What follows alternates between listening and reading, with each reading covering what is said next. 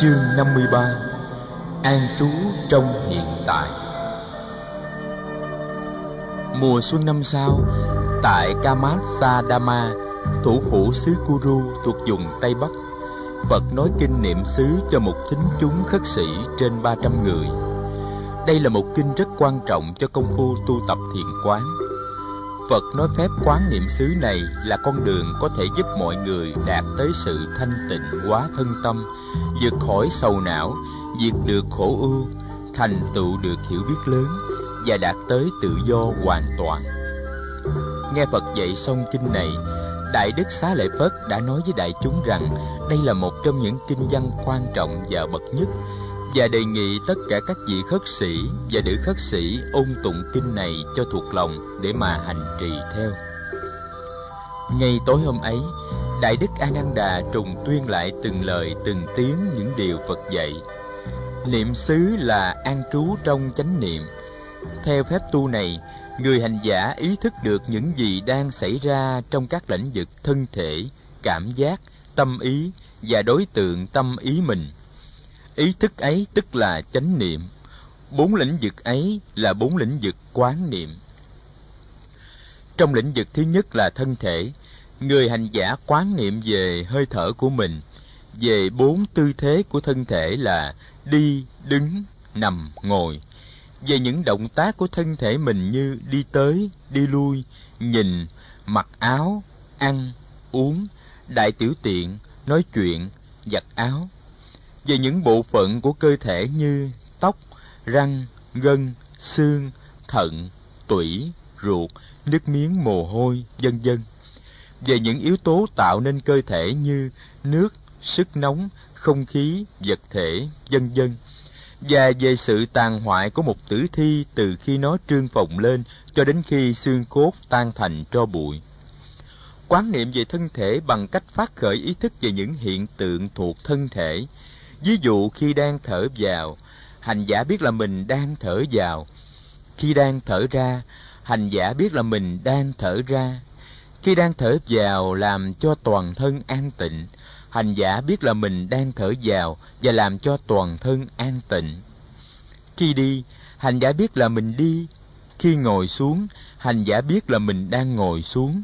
Khi làm những động tác như mặc áo, uống nước, hành giả biết là mình đang mặc áo uống nước vân vân như vậy công phu quán niệm về thân thể không phải chỉ được thực hiện trong lúc ngồi thiền, mà phải được thực hiện suốt ngày, ngay cả những lúc đi khất thực, ăn cơm và rửa bát.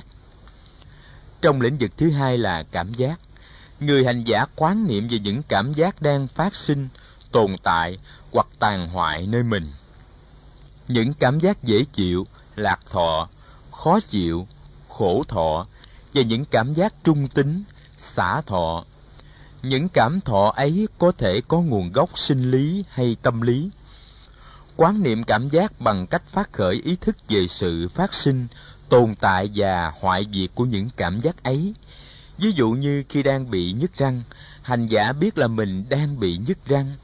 Khi đang sung sướng vì được một người khác khen ngợi, hành giả biết là mình đang sung sướng vì được người kia khen ngợi hành giả còn quán chiếu để an tịnh hóa những cảm giác của mình và để thấy rõ nguồn gốc phát sinh của mọi cảm giác.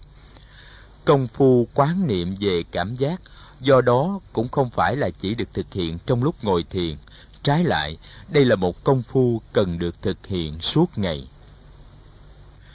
Trong lĩnh vực thứ ba là tâm ý. Người hành giả quán niệm về những trạng thái tâm lý đang có mặt. Khi có tham dục biết là có tham dục. Khi không có tham dục, biết là không có tham dục. Khi có giận hờn, lầm lạc, biết là có giận hờn hay lầm lạc. Khi không có giận hờn hay lầm lạc, thì biết không có giận hờn hay lầm lạc. Khi tâm ý tập trung hay tán loạn, thì biết là có tập trung hay tán loạn. Những lúc tâm ý mở rộng, khép kín, có giới hạn, cố định hay có giải thoát, thì hành giả liền biết.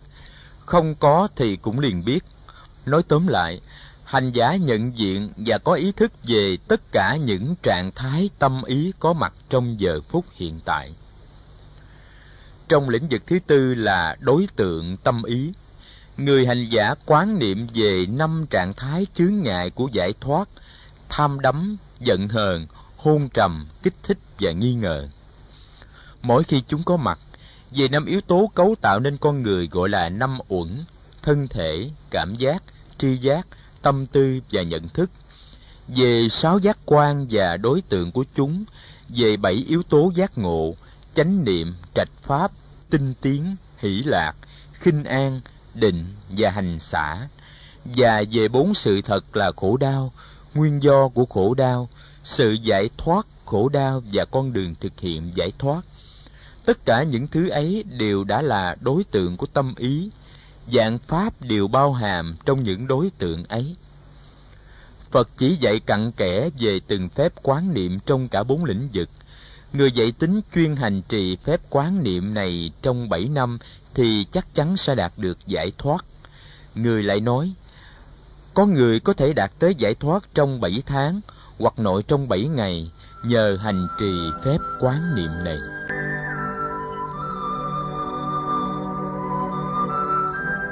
Trong một buổi pháp đàm, Đại Đức A Thấp Bà Trí cho biết đây không phải là lần đầu Phật dạy về bốn lĩnh vực quán niệm. Người đã dạy nhiều lần phép này rồi, nhưng đây là lần đầu tiên người tổng hợp lại những gì người đã dạy về phép tu trong một bài giảng thật đầy đủ, thật cận kẽ. Đại Đức cũng đồng ý với Đại Đức Xá Lợi Phất là kinh này cần được tất cả các vị khất sĩ học thuộc lòng để tụng đọc và hành trì. Trở về tu viện kỳ viên vào cuối xuân năm ấy, Phật độ được một tên sát nhân nổi tiếng tên là Ương Quật Ma. Một buổi sáng đi vào thành xá vệ cất thực, Phật có cảm tưởng đây là một thành phố chết. Ngoài đường không có một bóng người qua lại, hai bên đường không có nhà nào mở cửa. Đứng hồi lâu trước một căn nhà, nơi đó người đã từng được cúng dường. Phật thấy cửa nhà hé mở, và gia chủ chạy ra mời Phật vào. Vào tới nhà, người gia chủ khép cửa lại và cài then. Người ấy mời Phật ngồi và đề nghị với Phật ở lại thọ trai, đừng nên đi khất thực nữa. Bạch Sa Môn, đi ra đường hôm nay nguy hiểm lắm. Người ta cho biết là tên sát nhân ương quật ma đã xuất hiện trong thành phố. Nghe nói nó đã hạ sát rất nhiều người ở nhiều thành phố. Sau khi nó hạ sát, nó lại còn chặt ngón tay của người ta để sâu thành một tràng chuỗi và đeo vào cổ. Cũng vì vậy cho nên người ta đã đặt tên cho nó cái tên là ương quật ma. Con nghe đồn rằng nếu ương quật ma giết được đủ một trăm người và có được một trăm lóng tay đeo vào cổ nó, thì nó sẽ thành tựu được một quyền lực bùa chú ghê gớm lắm. Có một điều lạ là nó giết người mà không cướp vật của cải của bất cứ ai. Con nghe nói là vua Basenadi đã cho điều động quân đội và cảnh sát bao vây truy nã nó. Phật hỏi, tại sao chỉ có một tên sát nhân mà chính quyền phải huy động cả binh đội và cảnh sát như vậy? Bạch Sa Môn Cù Đàm, tên sát nhân này nó ghê gớm lắm. Võ nghệ rất là cao cường. Có khi ba bốn mươi người đàn ông gặp nó giữa đường cũng không đủ sức đối địch lại nó. Một số bị nó hạ sát và số còn lại phải bỏ chạy tán loạn. Ương quật ma thường trú ẩn trong rừng Chalini. Lâu nay không ai dám đi qua rừng này cũng vì lý do đó. Có lần một toán cảnh sát địa phương có trang bị đủ khí giới đã đi vào rừng để lùng bắt ương quật ma. Toán này có đến 20 người. Trong số đó chỉ có hai người sống sót trở về. Cũng vì vậy mà khi nghe tin nó xuất hiện trong thành phố, dân chúng đều kinh hoàng, không ai buôn bán làm ăn gì được hết. Phật cảm ơn vị gia chủ đã cho người biết về ương quật ma và từ giả ra đi. Người này cố ngăn cản Phật nhưng không được. Phật nói Phật phải thực hành phép trì bát khất thực như mọi hôm, để giữ vững niềm tin của mọi người. đang đi thông thả trong chánh niệm phật bỗng nghe tiếng chân một người chạy đuổi theo ở phía sau phật biết đó là ương quật ma đang chạy theo mình nhưng phật không hốt hoảng người vẫn đi từng bước chậm rãi an nhiên ý thức được gì đang xảy ra trong tâm ý và trong hoàn cảnh của mình và người nghe tiếng của ương quật ma gọi người từ phía sau lưng vọng tới ông sa môn đứng lại Phật không đứng lại, Phật vẫn chậm rãi đi. Tiếng bước chân của ương quật ma cho Phật biết là ương quật ma đã ngừng chạy mà chỉ còn rảo bước theo Phật. Tuy đã 56 tuổi, nhưng thính giác và thị giác Phật còn bén nhạy lắm và sức khỏe của Phật vẫn còn đầy đủ. Trong tay Phật chỉ có một chiếc bình bát mà thôi. Người mỉm cười nhớ lại ngày xưa trong các võ đường khi còn là thái tử, người là võ sinh nhanh nhẹn nhất và chưa ai chạm được vào người.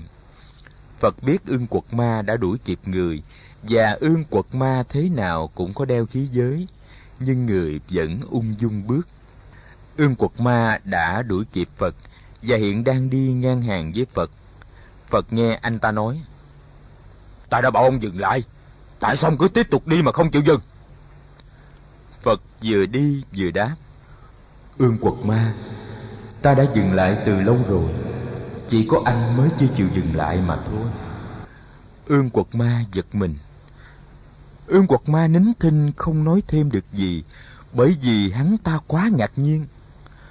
Ông sa môn này nói cái gì lạ vậy? Ông ta đã dừng lại ở đâu? Rõ ràng là chân ông ta vẫn còn bước đi, vậy mà ông ta lại nói rằng ông ta đã dừng lại. Ta phải hỏi cho ra lẽ mới được. Nghĩ như vậy, hắn phóng tới phía trước, đứng chặn đường đi của Phật. Phật dừng lại, người đưa mắt nhìn ương quật ma, mắt ngài chiếu sáng như những ngôi sao. Ương quật ma chưa bao giờ thấy ai trầm tĩnh như vậy, uy nghiêm như vậy và thản nhiên đến như vậy. Thường thường, ai gặp ương quật ma thì nếu không sợ hãi bỏ chạy thì cũng mất đi ít nhiều bình tĩnh. Vậy mà ông thầy tu này lại xem mình như một kẻ không ra gì. Hoặc giả ông ta chưa biết mình là ai, cho nên ông ta không biết sợ chăng? Không đúng, bởi vì ông ta đã gọi ngay tên ương quật ma khi trả lời câu hỏi của mình. Vậy thì ông ta biết mình là ai rồi? Biết mình là một tên sát nhân ghê gớm. Vậy mà vẫn giữ được sự điềm đạm ung dung, không hề tỏ một vẻ gì sợ hãi, lại còn nhìn mình bằng một con mắt thật hiền hòa. Ương quật ma lại cảm thấy mình không đối đầu được cái nhìn của phật. Hắn cất tiếng hỏi. Sa môn, hồi nãy ông nói ông đã dừng lại rồi trong khi chân ông vẫn bước điều đó có nghĩa là sao? Ông lại nói rằng tôi chưa chịu dừng lại. Điều này có nghĩa là sao? Ông nói cho tôi nghe đi. Phật bảo Ương quật ma Những hành động có thể gây đau khổ cho các loài chúng sanh Ta đã dừng lại. Và dừng lại từ lâu rồi. Ta đã học được hạnh bảo vệ sự sống Không những của con người Mà còn của tất cả các loài sinh vật. Ương quật ma trong các loài sinh vật Kể cả loài người Loài nào cũng muốn sống sợ chết. Vì vậy ta phải có lòng thương Đem tình thương ấy mà bảo vệ sự sống của muôn loài. Ương quật ma la lớn như hét vào tai Phật. Như loài người có ai thương ta đâu? Tại sao ta phải thương loài người? Loài người là một loài độc ác gian trá, phản bội. Ta muốn tiêu diệt cho hết mới thỏa được niềm quốc hận của ta. Phật vẫn dịu dàng. Ương quật ma Ta biết rằng anh đã từng khổ đau, và ta biết những kẻ đã làm khổ anh là những con người. Ương quật ma, con người quả là có khi rất độc ác. Ác độc vì si mê, vì hận thù, vì tham dục, vì ganh tị. Nhưng con người lại có khi rất hiểu biết và rất từ bi. Anh đã từng gặp một vị khất sĩ nào chưa? Vị khất sĩ nào cũng đã phát nguyện bảo vệ sự sống cho mọi người và mọi loài Vị khất sĩ nào cũng đã phát nguyện diệt trừ tham dục, hận thù và si mê. Ta biết có nhiều người không phải khất sĩ, nhưng vẫn sống theo nếp sống hiểu biết và thương yêu đó. Ương quật ma, anh đừng dơ đủ cá nóng. Ở đời có người ác, nhưng cũng có người hiền. Đạo lý của ta có công năng chuyển hóa kẻ ác ra kẻ hiền. Hận thù là con đường nên tránh. Anh đang đi trên con đường ấy, nên dừng lại đi thôi. Hãy chọn con đường của tha thứ, của hiểu biết và của tình thương mà đi. Ương quật ma bị thu hút trong giọng nói đầm ấm mà đầy tình thương của vị sa môn. Gan ruột anh như bị ai xé nát và sát muối vào. Tuy nhiên đây là lần đầu tiên mà anh cảm thấy ấm áp trong lòng. Người đang đứng trước mặt anh thật sự là vì thương anh mà nói, nơi con người này quả không có hận thù, quả không có sợ hãi, quả không có sự khinh ghét. Người này đã có thể nhìn mình như nhìn một con người.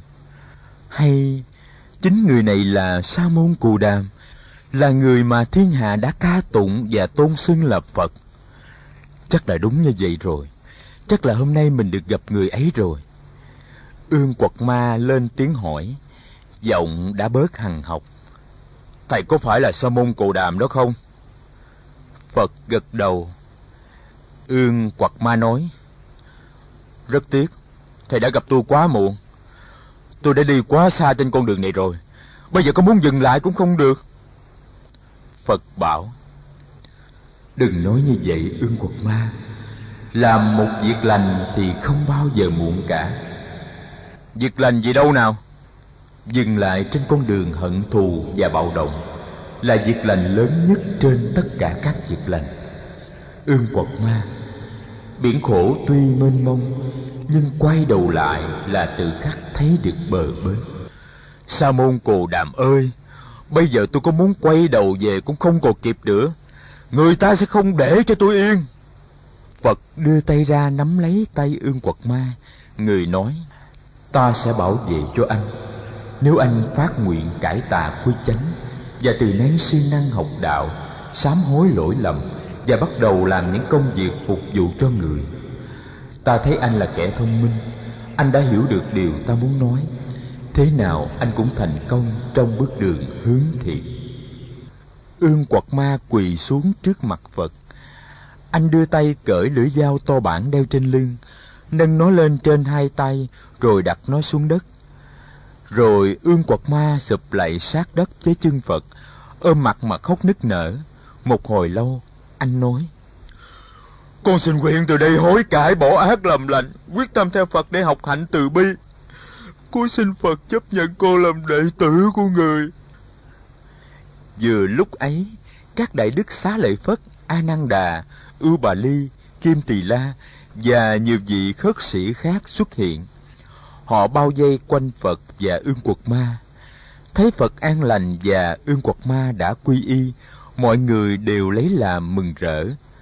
Phật dạy a nan đà a nan đà hãy đưa cho ta một bộ y áo. U bà Ly, đại đức hãy làm lễ xuống tóc cho ương quật ma ngay tại đây. Xa lời phất thầy hãy ghé vào nhà trước mặt mượn một con dao cạo tóc đi. Ngay tại chỗ, ương quật ma được làm lễ thế phát, đọc ba lời quay về nương tựa, tiếp nhận các giới pháp do đại đức Ưu bà ly trao truyền. Lễ thế phát cử hành xong, mọi người lập tức theo phật trở về tu viện kỳ viên.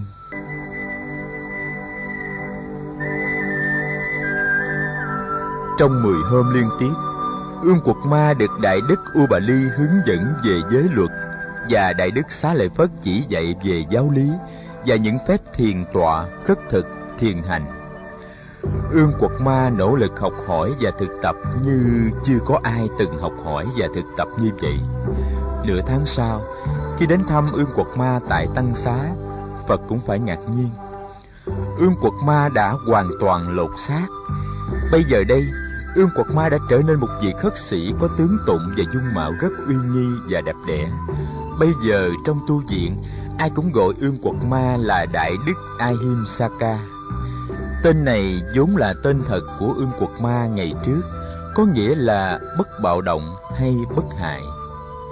Các tường nghĩ rằng danh hiệu này rất hợp với vị đại đức mới, bởi vì theo các tường, ngoài phật không có ai có vẻ hiền lành như thầy ahimsaka bây giờ sáng hôm sau phật đi vào thành xá vệ khất thực với khoảng 50 vị khất sĩ trong đó có đại đức ahimsaka vừa đến cửa thành Phật gặp vua Basenadi và các tướng lãnh đang điều động quân đội. Quốc dương cũng đang mặc quân phục như các vị chỉ huy quân đội khác, lưng đeo trường kiếm, ngồi trên lưng ngựa. Thấy Phật, vua xuống ngựa tiến đến vái chào. Phật hỏi, Đại dương, có biến cố gì mà đại dương và các vị tướng soái phải điều động quân đội để đánh dẹp? Có nước láng giềng nào đang gây hấn ở biên giới chăng? Vua đáp, Thế Tôn, không có nước láng giềng nào định đến đánh chiếm câu Tắc La cả. Trẫm điều động quân đội và cảnh sát là để dây bắt tên sát nhân ương quật ma. Tên tướng cướp này ghê gớm lắm. Chưa có một lực lượng nào đã có thể dây bắt và trừng trị được nó. Trẫm được báo lại là ương quật ma đã xuất hiện tại thủ đô xá vệ từ hơn nửa tháng nay. Dân chúng thủ đô đang mất tinh thần mà các lực lượng cảnh sát vẫn chưa tìm ra được nó. Phật hỏi, tên sát nhân ương quật ma lợi hại đến như vậy sao? Vua đáp, Thế Tôn chưa biết, chứ ương quật ma là một mối họa lớn cho mọi người. Trẫm phải tìm đủ mọi cách để bắt giết cho được nó. Ương quật ma là một tên sát nhân vô cùng nguy hiểm. Phật lại hỏi, Nhưng giả dụ tên sát nhân đó cải tà quy chánh, phát nguyện suốt đời giữ giới không sát sinh, sống đời xuất gia đạm bạc, tôn trọng sự sống của muôn người và của mọi loài chúng sanh khác, thì bệ hạ có cần tìm bắt để giết nó nữa không? Thưa Thế Tôn, nếu ương quật ma mà theo Phật xuất gia, giữ giới bất sát, sống đời phạm hạnh thanh cao như các vị khất sĩ ở đây, thì trẫm vui mừng xiết bao. Không những trẫm đã không bắt giết mà còn tới đảnh lễ và cúng dường y áo, thực phẩm và thuốc men cho, y như trẫm đã từng cúng dường Thế Tôn và các vị đại đức ở tu viện kỳ viên vậy. Nhưng mà chuyện này chắc chắn chẳng bao giờ xảy ra đâu, bạch Thế Tôn. Phật đưa tay chỉ vào Đại Đức Ahimsaka đứng sát sau lưng người và nói với vua, Đại vương đây là ương quật ma. Ương quật ma đã được trao truyền với Pháp xuất gia và đã trở nên một vị khất sĩ sống đời phạm hạnh từ nửa tháng nay. Quốc dương Basenadi sợ dựng tóc gáy. Phật nói, Đại dương đừng sợ, Khất sĩ ương quật ma bây giờ hiền hơn một cục đất Bây giờ mọi người gọi vị khất sĩ này là Đại Đức Ahimsaka Vua nhìn Đại Đức Ahimsaka trong một giây Và từ từ tiến tới trước mặt Đại Đức. Vua chắp tay xá thầy, Vua hỏi, Bạch Đại Đức, Ngài xuất thân từ gia đình nào? Thân phụ của Ngài tên gì? Tâu Đại Dương, thân phụ tôi tên là Gátga thân mẫu tôi tên là Matani. Xin Đại Đức Gátga và Matani Buddha nhận nơi đây niềm thành kính của trẫm và xin Đại Đức cho phép trẫm cúng dường ngài y áo, thực phẩm và thuốc men. Đại Đức Ahimsaka đáp lễ. Tâu Đại Dương, tôi đã có đủ ba áo, thực phẩm thì mỗi ngày đều có thí chủ cúng dường trong giờ đi khất thực, còn thuốc men thì hiện giờ tôi không cần đến. Xin tạ ơn Đại Dương vua cúi đầu chào đại đức một lần nữa rồi trở về đứng trước mặt phật vua làm lễ phật và nói bạch đức thế tôn đạo đức của người thật là mầu nhiệm. Thế tôn dập tắt được những gì rất khó dập tắt, an ổn được những gì rất khó an ổn, điều phục được những gì rất khó điều phục. Những gì không giải quyết được bằng binh lực và bạo động, thế tôn đã giải quyết được bằng đức độ của người. Trẫm xin ghi ơn đức thế tôn. Bây giờ, trẫm xin từ giả. Vua từ giả Phật và các vị khất sĩ, Ngay sáng hôm đó các đơn vị quân đội và cảnh sát được lệnh trở về vị trí cũ.